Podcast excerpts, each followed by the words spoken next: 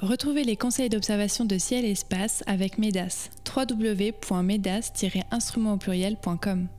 Et accédez désormais à tous les anciens numéros de ciel et espace grâce à l'abonnement numérique. Pour en savoir plus, rendez-vous sur ciel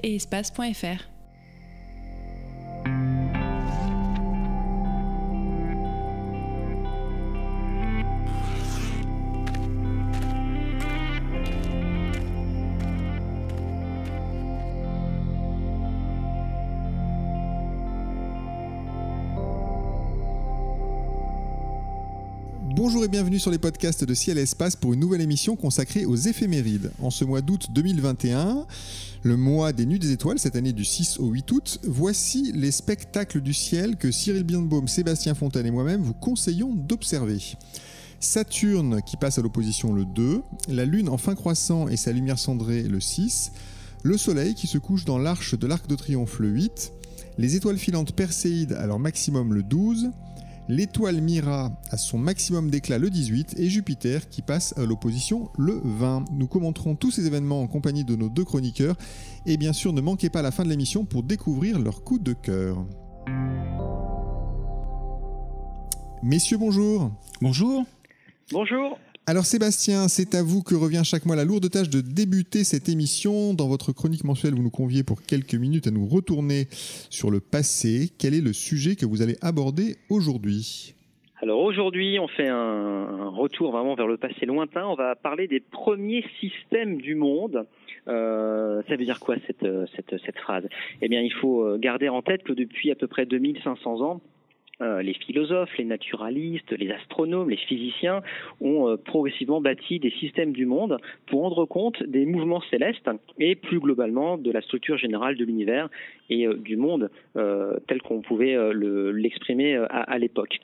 Alors, ça fait très longtemps hein, qu'on a commencé vraiment à, décrire notre monde de manière unifiée et cohérente. Hein. Ça commence avec les travaux de premiers philosophes au 7e et 6e siècle avant Jésus-Christ Là, on est dans les systèmes vraiment euh, présocratiques. Mhm. Et euh, à cette époque, eh bien, on commence à, décrire euh, le fonctionnement du monde comme un, un, ensemble de règles mécaniques, de grands principes naturels qui font intervenir des éléments fondamentaux comme l'eau chez Thalès ou encore l'air, le feu chez Anaximandre.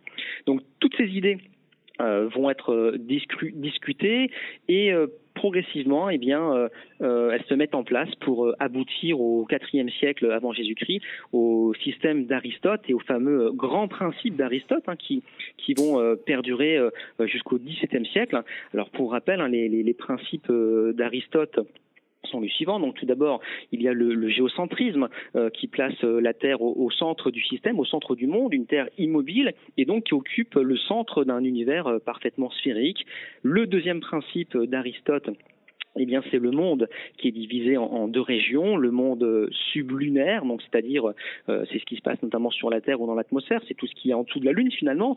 Donc ce monde sublunaire, c'est le monde du, changement, euh, là où, les choses finalement euh, ne, ne, sont pas ne sont pas éternelles ni immuables, contrairement au monde supralunaire, donc à partir de la Lune, donc ce monde mystérieux rempli d'éther qui est donc immuable et qui est aussi représenté par toutes les sphères. On parle du monde des sphères, euh, dont euh, la, dernière sphère, la plus importante, c'est la fameuse sphère des fixes qui supporte toutes les étoiles et, les constellations.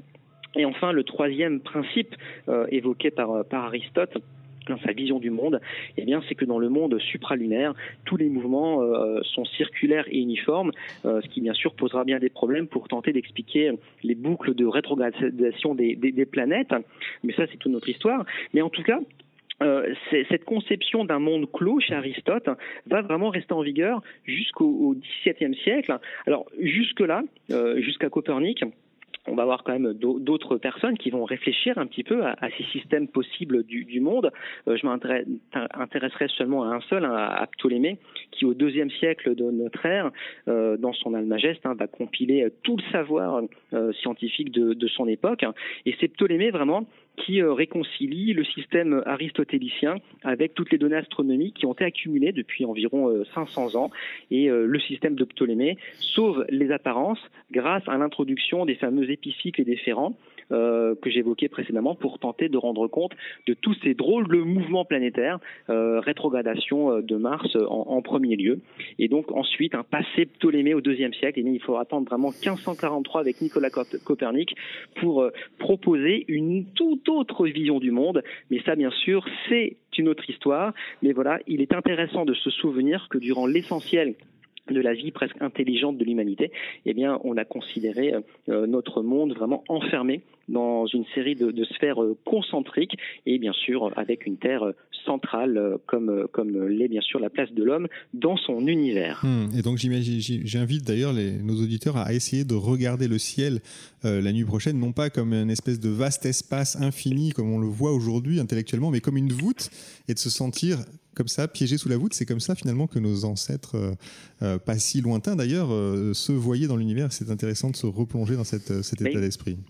Oui, et juste pour rebondir sur votre propos, il suffit d'aller dans un planétarium, comme la Cité des Sciences par exemple, pour se retrouver finalement au centre de la sphère des fixes n'est-ce pas? Et regarder finalement ce, ciel qui, défile au-dessus de nous, ce grand mouvement diurne, ce mouvement d'est en ouest hein, qu'on trouve aussi dans la réalité, bien entendu, est fortement trompeur puisque on peut vraiment avoir le sentiment très légitime que l'univers nous tourne autour, car si on passe 24 heures dehors, euh, le nez euh, euh, voilà, en, direction du ciel, eh bien on verra durant le jour le soleil se balader d'est en ouest et la nuit les étoiles faire à peu près la même chose. Et donc nuit après nuit, pendant des siècles et des siècles, on a vraiment le sentiment que tout nous tourne autour, qu'on est au centre du euh, cosmos. Donc ça, oui, c'est une vision vraiment à ne pas négliger.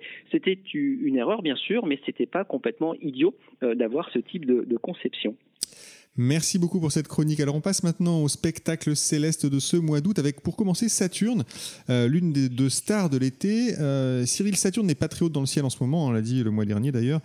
Tout de même, elle passe à l'opposition le 2. Alors pour les novices, Qu'est-ce qu'une opposition? Première question. Et deuxième question, pourquoi c'est une période qui est favorable pour observer une planète? Bah, Une opposition, c'est le moment où nous avons l'alignement entre le Soleil, la Terre et la planète.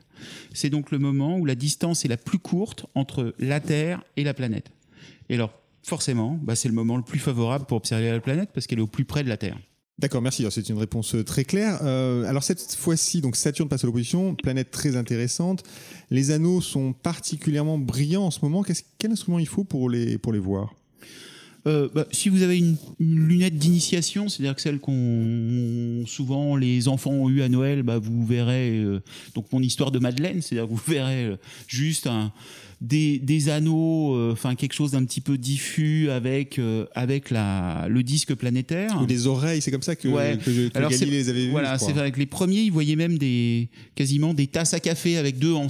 C'est-à-dire que vous pouvez imaginer des choses comme ça. Hmm. Et d'ailleurs, quand euh, dans les soirées d'observation faites par l'Association française d'astronomie dans Paris, là, il y a de temps en temps des personnes qui ne voient pas Saturne, c'est-à-dire qui il l'imagine pas, c'est-à-dire qu'il voit pas une sphère avec un disque autour, et il voit quelque chose d'aplat, et il voit donc euh, bah, une sorte de, alors je sais pas comment s'appellent ces gâteaux dans les boulangeries, euh, des lunettes je crois, où vous avez euh, un ovale avec deux ronds au milieu, voilà, hmm. enfin deux ronds sur les côtés. Donc il faut voir en 3D, voir une sphère, et des anneaux qui sont inclinés sur le, plan de, de l'équateur de cette sphère. Et même si vous êtes gourmand, faut voir effectivement cette sphère. C'est quand même plus intéressant. Est-ce qu'on peut voir aussi des, des satellites avec un instrument d'astronomie? Alors oui, oui, bien sûr. C'est-à-dire que c'est assez facile. C'est-à-dire que si on reprend les histoires de diamètre, c'est-à-dire qu'avec la lunette d'initiation, bah, vous voyez quelque chose d'un petit peu diffus, mais vous comprenez que c'est une planète avec les anneaux. Mais euh, voilà.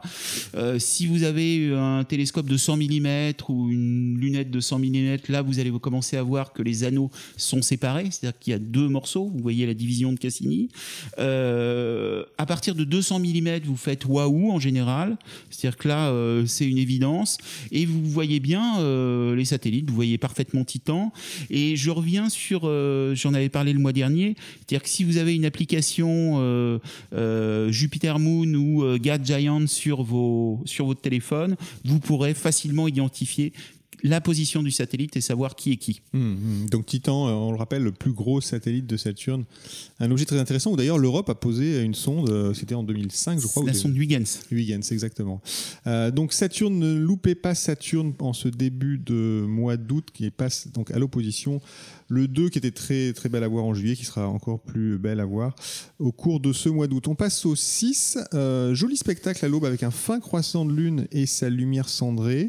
Sébastien, dans quelle direction faudra-t-il regarder?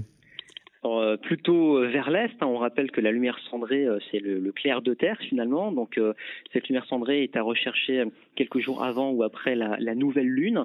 Euh, il ne faut pas que le croissant soit trop développé, sinon euh, il est trop lumineux, il nous éblouit et on ne voit plus du tout euh, ce fameux clair de terre sur sur la lune. Et pour rappel, hein, vous le savez, c'est Léonard de Vinci qui le premier a publié l'explication du, phénomène vers euh, 1510. Donc voilà, c'est un phénomène finalement qui a été expliqué relativement tardivement, mais qui a dû être observé depuis la nuit des temps. Et moi, je ne manque jamais de voir la, la lumière cendrée. C'est, je crois, un des spectacles les plus faciles à mettre en œuvre où qu'on habite, puisqu'on le voit très bien en ville comme à la campagne. Seul inconvénient, euh, il va s'agir souvent d'une observation euh, de lune euh, qui se trouve basse sur l'horizon. Donc il faut vraiment euh, euh, avoir un horizon ouest-ouest euh, bien dégagé pour tenter de, voir le phénomène qui ne dure pas très longtemps puisque en général ce fin croissant se couche très vite ou se lève rapidement et très vite les lueurs du soleil bien, bien sûr masquent complètement le, phénomène. Donc voilà, donc la prochaine fois qu'on le verra, eh bien c'est dans, quelques jours, hein, donc vraiment à ne pas rater le, le 6 au matin vers l'est.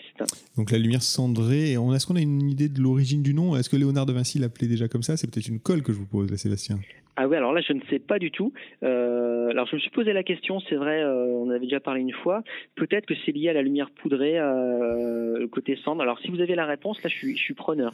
Eh ben, je ne l'ai pas, je ne sais pas, je comptais sur Ah. vous, mais alors on peut faire un appel à nos auditeurs, peut-être qu'il y a des, Ouais. des érudits qui nous écoutent Ouais. et qui pourraient Alors, je, ouais, je, question. et si des auditeurs donnent la réponse, euh, Cyril les invite au planétarium du, de la Cité des Sciences.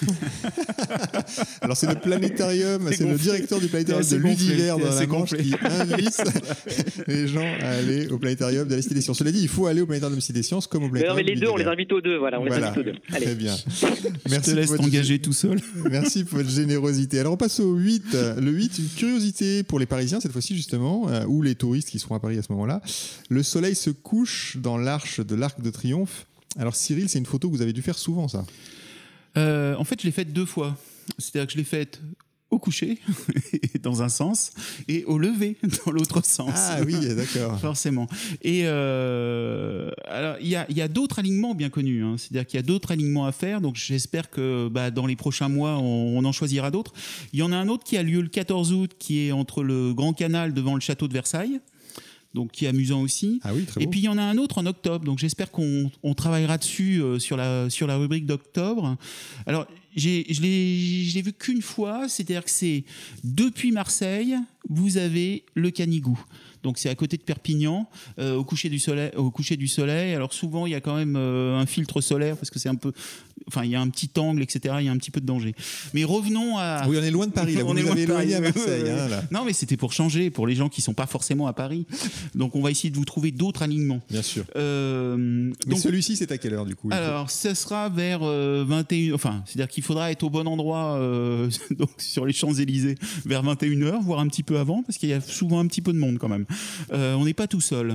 Euh, le matin, c'est plus simple. hein, dans l'autre sens, il y a un peu moins de monde. Mais euh, donc, ça sera Mais vers le matin, faut être sur 21h15. l'avenue de la oui, de l'autre côté. Oui, il faut être de l'autre côté. Oui, forcément. Ne venez pas sur les Champs-Élysées il y pour a- observer. et D'ailleurs, il y a, y deux pièges. Il y a deux pièges. C'est qu'il faut être du bon côté de l'Arc de Triomphe, évidemment. Donc, faut être côté Concorde pour voir le coucher du soleil. Et il y a un deuxième piège, c'est qu'il faut être au bon endroit quand même. Parce que si vous êtes trop loin, euh, l'Arc de Triomphe est petit par rapport au soleil, donc le soleil dépasse. Donc, si, entre autres, c'est le cas si vous êtes sur la Concorde, si vous êtes vraiment tout en bas, Mmh. au final, le diamètre du Soleil est plus important que le di- diamètre de l'Arc de Triomphe. Donc, c'est pas forcément la photo que vous vouliez faire. Mmh. Et si vous êtes euh, trop près, bon, ça a moins d'intérêt, ça a moins d'intérêt forcément. Euh, sauf si vous vouliez Au prendre pied de l'Arc le de sol. Triomphe, c'est ouais, pas très ouais, intéressant, c'est-à-dire que c'est Si vous vouliez prendre le, le soldat inconnu avec un petit point dans le ciel, oui, éventuellement, mais ça a peu d'intérêt. Donc, le meilleur endroit, ça, c'est un bon souvenir pour euh, pour Sébastien. C'est pas loin du Palais de la Découverte et euh, c'est au, donc au rond-point des Champs Élysées. Il faut être dans l'axe de cette avenue, bien sûr. Euh, il y a à peu près une trentaine de mètres de dénivelé. Alors, je ne connais pas la distance complète, mais en tout cas, ce qui va se passer, c'est que le 8 août, vous allez avoir le soleil donc qui va passer au milieu de l'Arc de Triomphe. Donc vous aurez peut-être même le drapeau euh, sorti à ce moment-là. Alors je rappelle quand même que c'est dangereux de photographier le soleil. Il faut faire quand même un petit peu attention. Euh, c'est pas euh, si anodin que ça. C'est-à-dire que soit effectivement il y a des nuages, de la brume sur Paris et tout se passe très très bien, euh, mais c'est pas toujours le cas. Donc je vous invite quand même à utiliser le live view de votre appareil photo, c'est-à-dire de ne pas cadrer directement derrière l'œilleton. C'est d'utiliser en fait euh, bah, le, système qui permet d'avoir l'image sur l'écran derrière. Donc ce qu'il vous faut, c'est un trépied photo. Euh, vous débrouillez pour avoir une focale d'au moins 200 mm, c'est bien.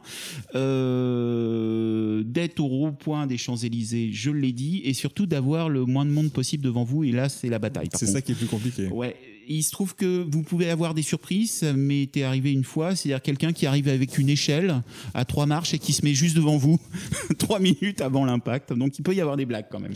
Voilà, mais c'est toujours amusant à faire.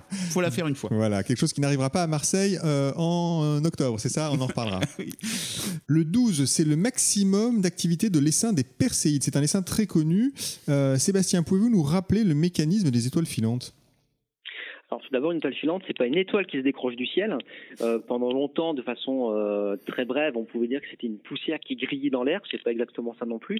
Euh, une étoile filante, c'est avant tout un phénomène lumineux lorsqu'une poussière, une poussière cométaire généralement, eh bien va entrer en interaction avec avec l'atmosphère de, la Terre et donc apparaît à une centaine de kilomètres d'altitude.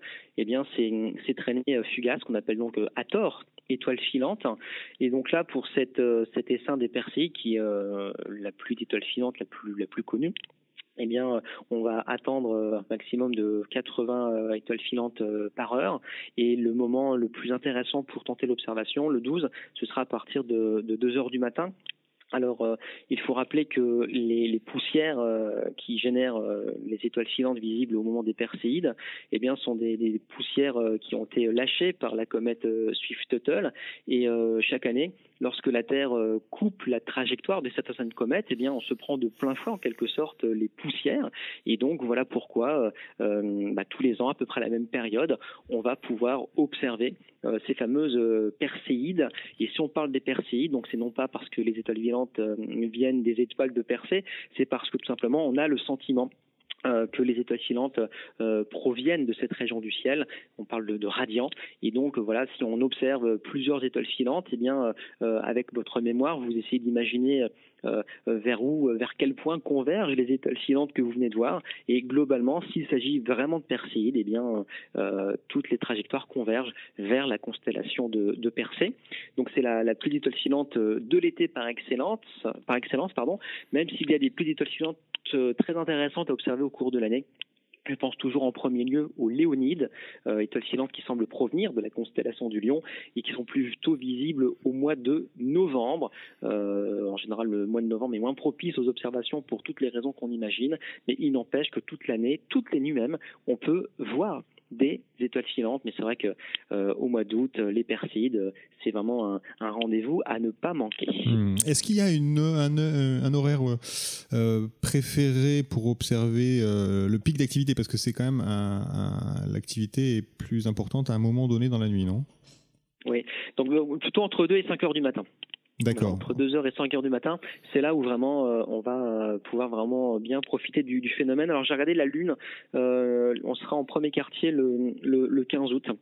Donc, euh, donc c'est vrai que pour bien observer les étoiles filantes, je ne l'ai pas dit, euh, il faut quand même euh, avoir un ciel euh, bah, le plus sombre possible.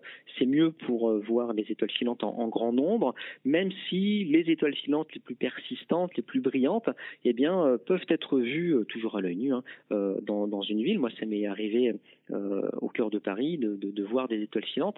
Donc voilà, c'est quelque chose que l'on peut être amené à, voir un peu n'importe où. Donc je dis ça aux auditeurs, hein, si vous n'êtes pas forcément en pleine campagne ce soir-là, eh bien peu importe, hein, même si vous êtes sur la terrasse d'un restaurant en pleine ville, eh bien ne regardez pas votre assiette ni votre verre, levez les yeux en l'air et puis essayez de, voir les étoiles filantes. Voilà. Hmm. Cyril, on a parlé là de, de radiant et donc de, ces étoiles filantes qui semblent toutes provenir de la même direction du ciel. Pour se rendre compte de cet effet-là, peut-être que la photo c'est un bon moyen. Est-ce qu'on peut faire des photos d'étoiles filantes? Oui, et mettre le radiant en évidence euh, par la photographie, c'est tout à fait possible. Alors comment on s'y prend? C'est pas si simple. Alors, vous avez besoin donc de votre appareil photo, d'un objectif le plus grand angle possible, euh, d'avoir.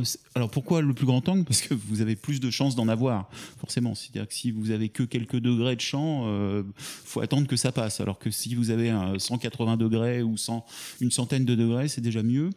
Euh, donc il va falloir poser le boîtier sur votre euh, trépied photo, euh, décider d'une direction, quel que soit l'endroit, ça n'a pas d'importance en réalité.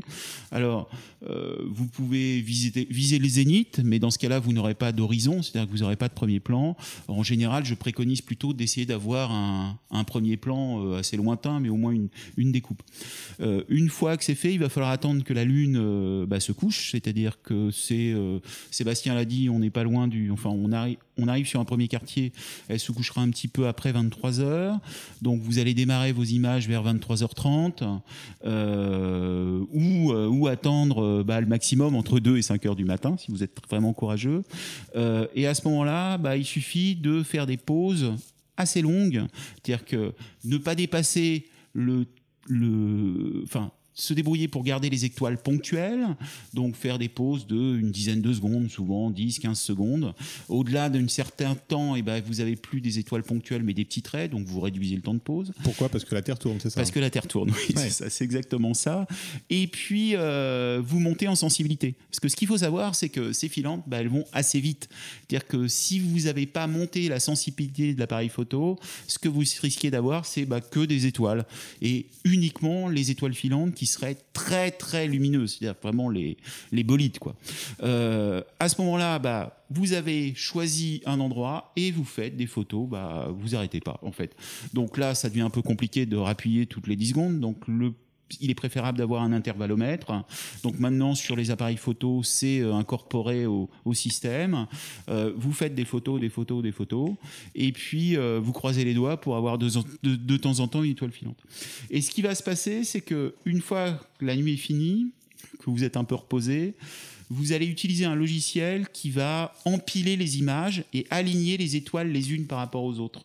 Et donc, ce que vous allez avoir, c'est bah, toutes les éventuelles étoiles filantes positionnées bah, sur la même image, sur le même fond d'étoiles, et vous allez mettre en évidence euh, ce radiant. Et euh, alors, soit vous êtes un cadre de Photoshop, de GIMP, enfin des logiciels de traitement d'image, et vous pouvez le faire à la main avec, enfin, avec les outils de Photoshop, entre autres, soit vous êtes euh, plus débutant, enfin, quand même un peu expert, et vous pouvez utiliser des logiciels dédiés comme euh, C14 par exemple, qui vous permet d'empiler ces images. Donc euh, tentez d'observer les étoiles filantes dans la nuit du 12. Très bien, on passe euh, à l'événement du 18. Alors un événement récurrent, j'ai envie de dire, puisque l'étoile Mira est à son maximum. C'est quand même intéressant, Sébastien. C'est l'occasion d'expliquer que l'éclat des étoiles, de certaines étoiles en tout cas, varie. Euh, celle-ci, Mira, euh, dans la constellation de la baleine, disparaît à l'œil nu euh, quasiment en fait régulièrement, c'est ça? Oui, exactement. Donc, mieux vaut commencer à identifier l'étoile quand elle est pas son minimum d'éclat. Ça, c'est une première chose. Euh, vous le disiez, il y a plusieurs, euh, enfin beaucoup d'étoiles, pardon, qui sont des étoiles dites, variables, hein, dont l'éclat varie. Euh, il y a deux grandes familles des éclats, des, étoiles variables, celles comme Mira, qui intrinsèquement euh, ont, des éclats qui, changent, qui, qui fluctuent. On en reparlera peut-être un petit peu dans quelques instants. Et puis on a également les, les étoiles, euh, les variables à éclipse comme euh, Algol, c'est la première qui vient à l'esprit dans la constellation de, de euh, où là vous avez deux étoiles qui se tournent l'une autour de l'autre et en fonction des positions des deux étoiles, eh bien l'éclat global du couple varie évidemment quand on l'observe depuis depuis la Terre. Donc dans le cas de Miraceti, on a vraiment euh, affaire à, une étoile qui va, qui va pulser. Vous le disiez, la, magnitude descend à tel point que l'étoile régulièrement devient euh, invisible à l'œil nu, puisque euh, la variation de, l'éclat fait passer de la magnitude 2 à la magnitude 10 en à peu près une, dizaine de mois. Donc c'est pas anodin, ce qui veut dire qu'à l'œil nu, c'est étonnant de, voir l'étoile et puis quelques temps plus tard de ne plus la voir. Alors la constellation de la baleine en général, elle est un petit peu exotique. Euh, on va pas trop farfouiller euh, dans cette direction en général. Euh, cette étoile, donc euh, Miraceti de la baleine, se trouve en gros sous la constellation des poissons. Si les poissons on, euh, la constellation par une espèce de, grand V, eh bien Miraceti, c'est une étoile qui se trouve sous la pointe du V formée par les principales étoiles de la constellation des poissons. Donc, euh, moi, j'invite les gens à, regarder cette étoile, bien sûr, mais plutôt une observation au long cours, c'est-à-dire euh, bah, jeter un coup d'œil effectivement en ce moment, et puis euh, réitérer l'observation très régulièrement pour voir à l'œil l'éclat de l'étoile grandir, puis de nouveau diminuer. Euh, donc ça, c'est assez marrant de se dire que c'est un type d'observation qui a dû, déjà dû être fait durant l'Antiquité, mais à ma connaissance, on a on n'a on a pas de traces écrites euh, d'observation antique d'étoiles euh, variables. Il faut attendre Fabricius au XVIe siècle pour commencer à avoir des, écrits concernant la, variabilité de, l'éclat de Miraceti. Mais voilà, il y a très peu de très peu de sources dans la littérature, et pourtant euh, ces fluctuations d'éclat concernent pas mal d'étoiles, hein, même l'étoile polaire est une étoile variable, bon, une variabilité assez anecdotique, mais voilà, il faut savoir que beaucoup d'étoiles sont, sont, variables. Même le Soleil, on peut presque le, le considérer comme étant une étoile variable. pas trop quand même, parce que ça nous poserait beaucoup de problèmes. Oui, voilà, pas, trop quand même, je suis bien d'accord. Mais euh, je dis ça parce que euh, je pense à Miraceti, qui est une vieille étoile, c'est une géante rouge euh, qui arrive à quasiment à la fin de son de son évolution, et euh, c'est une étoile qui, euh, dans les millions d'avenir, dans les millions d'années à venir, pardon, euh, va expulser l'essentiel de son gaz pour former une nébuleuse planétaire. Et c'est typiquement euh, ce que deviendra le Soleil dans 5 ou 6 milliards d'années. C'est-à-dire qu'avant de devenir une nébuleuse planétaire, eh bien, notre étoile aura tendance également à, varier d'éclat finalement. Donc euh, c'est quelque chose qui euh, qui préfigure finalement euh, la mort euh, de nombreuses étoiles comme comme le Soleil. Ça nous rappelle que les étoiles ne sont pas éternelles et que durant leur existence, eh bien, elles, elles subissent différentes phases, dont des phases de, de, de, de bah, où leur éclat varie fortement. Très bien, donc le 18, Mira est à son maximum, c'est l'occasion de la repérer. Oui pour la suivre et la voir disparaître euh, dans quelques mois, euh, car c'est une étoile variable, vous l'avez compris.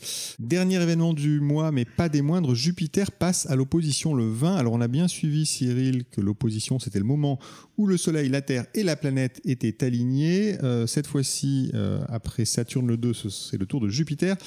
Ce mois d'août et donc une bonne partie de septembre, c'est la période idéale pour l'observer. Cyril, faites-nous un petit peu la visite de Jupiter.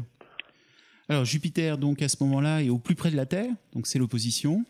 Euh, elle a un diamètre de 50 secondes d'arc, donc c'est euh, c'est vraiment immense. Hein. Euh, enfin, immense, pour relativement pour, pour, pour, cette planète, pour cette planète lointaine.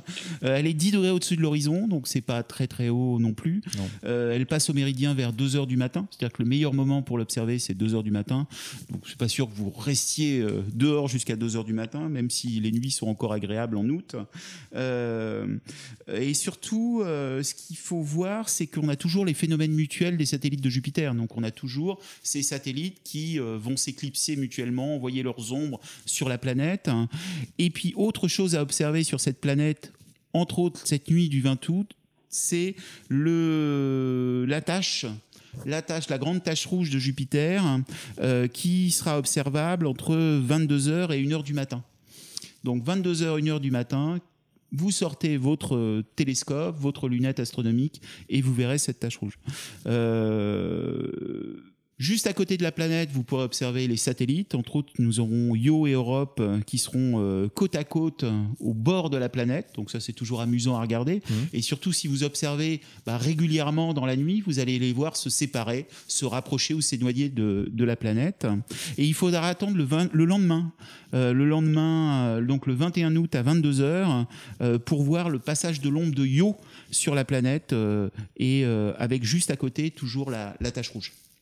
Très bien, merci pour ces précisions. Donc Jupiter qui passe à l'opposition. Le 20, Cyril, vous gardez la parole puisque c'est l'heure de votre chronique photo. Chaque mois, vous nous conseillez sur la meilleure façon de réussir une astrophoto en partageant vos astuces, voire en livrant vos secrets. Ce mois-ci, quel est le thème de votre chronique? Alors, je ne sais pas si vous vous souvenez, mais il y a quelques, quelques mois, quelques chroniques, on va dire, je vous avais parlé d'oser le flou. C'est-à-dire Ah oui. prendre une photo euh, d'un premier plan en gardant les étoiles au fond bah, complètement floues et on verrait bah, des, des disques de couleurs sur une- un premier plan euh, éclairé à la frontale ou au flash ou à la petite lampe. Là. Et bah, ce que je vous propose, c'est le niveau 2 maintenant. C'est la même mais nette. Ah, Pas mal, faire non Voilà. Et il se trouve qu'en août, bah, c'est le moment où on a les plants de tomates, on a les framboises, on a euh, éventuellement euh, des choses à photographier euh, de couleur, on va dire. Donc j'attends la première, votre première photo de plants de tomates nette. Donc l'idée est la suivante, c'est d'arriver à faire la même photo, mais avec des mises au point différentes de l'objet du premier plan jusqu'à l'infini. Donc ce qu'on va faire, c'est qu'on va toujours utiliser donc notre trépied photo, L'appareil photo avec un grand angle. Là, il faut au moins, euh, au, enfin, au maximum un 20, 20 mm.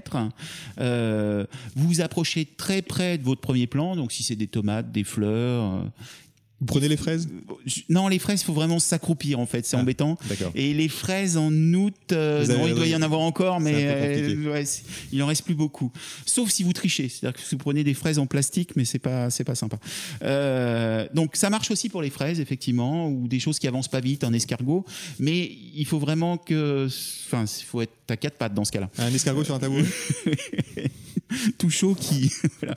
Euh, donc, une fois que vous avez défini votre premier plan, vous approchez, vous approchez l'appareil photo, euh, vous cadrez de telle sorte qu'il y ait cet objet en bas de l'image, le ciel en haut, et puis vous allez commencer, donc il fait nuit forcément, les étoiles, euh, vous allez commencer à prendre une lumière et essayer d'éclairer un petit peu la scène. C'est-à-dire que d'avoir quand même du, un peu de lumière quand même, mais pas trop, parce que sinon vous allez euh, bah, euh, sursaturer le premier plan par rapport à l'arrière-plan.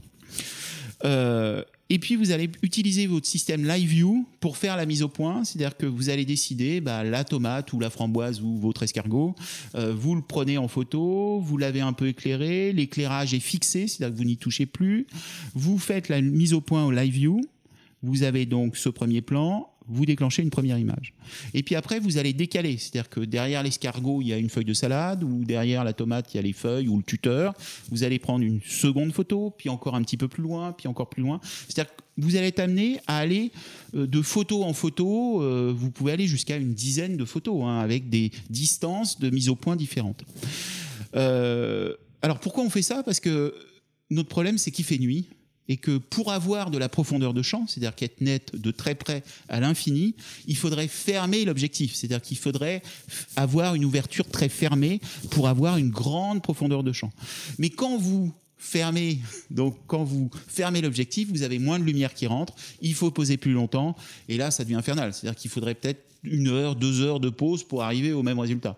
Euh, avec le risque qui est euh, l'escargot bah, et se soit déplacé, que la tomate est tombée, que la fraise a été mangée, etc. Donc ça complique aussi un petit peu les choses. Et puis les capteurs aiment pas tellement rester en pause longue de deux heures. Oui, et en plus vous avez du bruit qui arrive. Enfin, c'est un peu compliqué, du Mm. bruit thermique sur le sur le capteur. Donc c'est pas vraiment une bonne idée. Donc vous avez fait une multitude d'images avec des euh, mises au point différentes. Donc une fois que c'est fait, vous pouvez aller vous coucher. Vous n'oubliez pas de faire la dernière avec la mise au point sur l'infini et les étoiles, bien sûr. Euh, une fois que c'est fait, bah, le lendemain ou les jours suivants, vous pouvez commencer le traitement. Donc le traitement, le traitement, c'est d'empiler les images, c'est-à-dire que de bien vérifier qu'elles soient bien les unes sur les autres et pas décalées. Une fois que vous avez fait ça, alors pour faire cet empilement, vous pouvez utiliser Photoshop, vous pouvez utiliser GIMP, vous pouvez utiliser des logiciels dédiés comme Secator. Euh, une fois que vous avez fait vous avez ajusté ces clichés les uns par rapport aux autres. Vous avez donc une sorte de calque les uns au-dessus des autres avec toutes les images, avec des mises au point différentes. Et vous allez faire une fusion, une fusion de, de mise au point en quelque sorte, de telle sorte que votre image soit nette de très près jusqu'à l'infini. Très bien, donc euh, un- un- quelque chose d'un peu technique, mais qui donne euh, vraiment envie de, de- de tenter l'expérience hein, Ouais, hein. il faut un escargot. Il faut un escargot, mais ça, ça peut se trouver quand même euh, euh, au mois d'août. Euh, la fin de cette émission approche déjà. Sébastien, Cyril, c'est le moment donc de nous dévoiler votre coup de cœur. Un astre, un livre, une mission spatiale, je répète à chaque fois, une exposition, un astronome, un instrument. Vous avez le choix, vous l'avez compris. Euh, Sébastien, quel est votre choix ce mois-ci? Alors ce mois-ci, je vous invite à, à voir ou à revoir le film qui s'appelle Moon. Moon, Lune. très bon Alors, film, oui. oui. Et oui, alors ça ne parle pas de l'exploration lunaire, hein, ça c'est dépassé, c'était il y a quelque temps qu'on parlait des missions Apollo. Euh, donc c'est le film de Duncan Jones qui est sorti euh, en juin 2010 déjà, il y a, il y a 11 ans finalement. Et donc, alors je vais pas trop parler de l'histoire parce que euh, le spoil euh, est quand même euh, dangereux Non, puisque faut pas parler de l'histoire. tout, ouais. tout l'intérêt du film, c'est la découverte du film. Donc euh, la chronique doit être courte. Eh bien, regardez-le, les yeux ouverts quand même, pas les yeux fermés. Mais regardez ce, ce film, c'est extraordinaire. Je ne dis absolument rien. On peut dire que c'est un film de science-fiction quand même? Ce serait pas de révéler euh, beaucoup les Euh, choses oui, oui, oui, bien sûr, oui, c'est de la science-fiction, mais intelligente. Euh, même, même si j'aime beaucoup la, la science-fiction qui tâche, comme euh, les Star Wars et autres, hein, j'adore aussi, je reste fan, mais là, non, on est vraiment dans quelque chose de, de très réfléchi et euh, oui, qui nous fait aussi poser des questions et, et euh, un film également émouvant. Donc c'est quelque chose qui peut se regarder aussi à, à plusieurs en couple, une soirée ciné très sympa. Donc euh, Moon de Duncan Jones. Très bien, on n'en dira donc pas plus. Cyril, quel est votre coup de cœur ce mois-ci? Alors c'est un livre, un livre qui traite d'astrophotographie qui s'appelle Les secrets de l'astrophoto de Thierry Legault. Et euh, je vais vous donner le sommaire déjà pour commencer. Donc le sommaire, c'est il va vous parler du matériel. euh, il va y avoir donc euh, toutes les rubriques photos possibles, hein, bien sûr, le ciel sur trépied, le ciel profond, la lune, les planètes, le soleil. Alors, en fait, vous allez me dire, mais euh, bon, c'est un, un- un nouveau livre d'astrophotographie, euh, un de plus. Pas tout à fait. Alors pourquoi pas tout à fait? Euh, Parce qu'il est super limpide. C'est-à-dire que c'est d'une clarté évidente. C'est pas trop technique, on n'est pas C'est pas noyé sous la- technique du tout. Hmm. Il avait fait un précédent livre qui est une bible pour tous les chevronnés, pour tous les passionnés d'astrophoto. Celui-ci, il est complètement accessible. Et alors, ce qui m'a moi complètement scotché, alors je pense que Sébastien et, vous, David, ça vous est arrivé. On est tous allés à une soirée chez des amis, et au retour de la soirée, euh, le copain ou la copine sort et vous dit c'est simple, pour repartir de chez moi, alors tu vas tout droit, au rond-point, tu prends à gauche, au deuxième rond-point, il y a un feu, tu t'en occupes pas, tu continues, il y a un troisième rond-point, tu repars à droite, et puis là, ensuite, tu reviens un peu en arrière, c'est c'est à gauche, etc., etc. Et au bout d'un moment, donc la personne comprend que vous comprenez pas, vous réexplique exactement pareil, et puis vous dites oui, oui, c'est bon, on se débrouille. Bon, vous mettez euh, deux heures pour arriver à retourner chez vous, mais c'est pas le problème.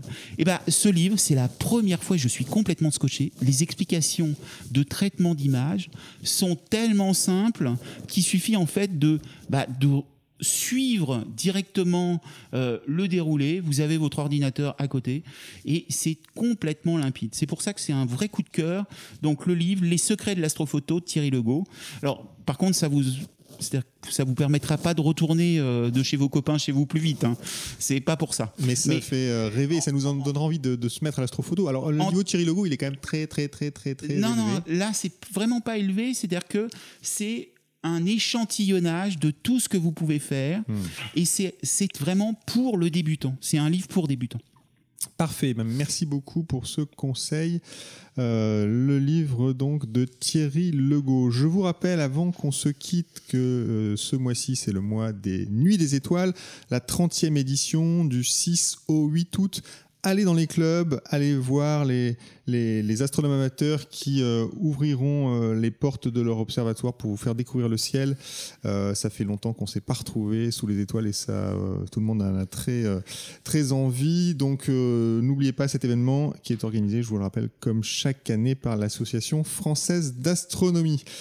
Voilà, les éphémérides de Ciel et Espace sont terminées pour ce mois-ci. Merci à Sébastien Fontaine et à Cyril Birnbaum pour leurs précieux conseils d'observation. Merci à Nicolas Franco qui était à la technique. Cette émission était présentée comme chaque mois par David Fossé. Je vous donne rendez-vous au mois de septembre. D'ici là, bonnes observations. Et bien sûr, songez à vous abonner à Ciel et Espace.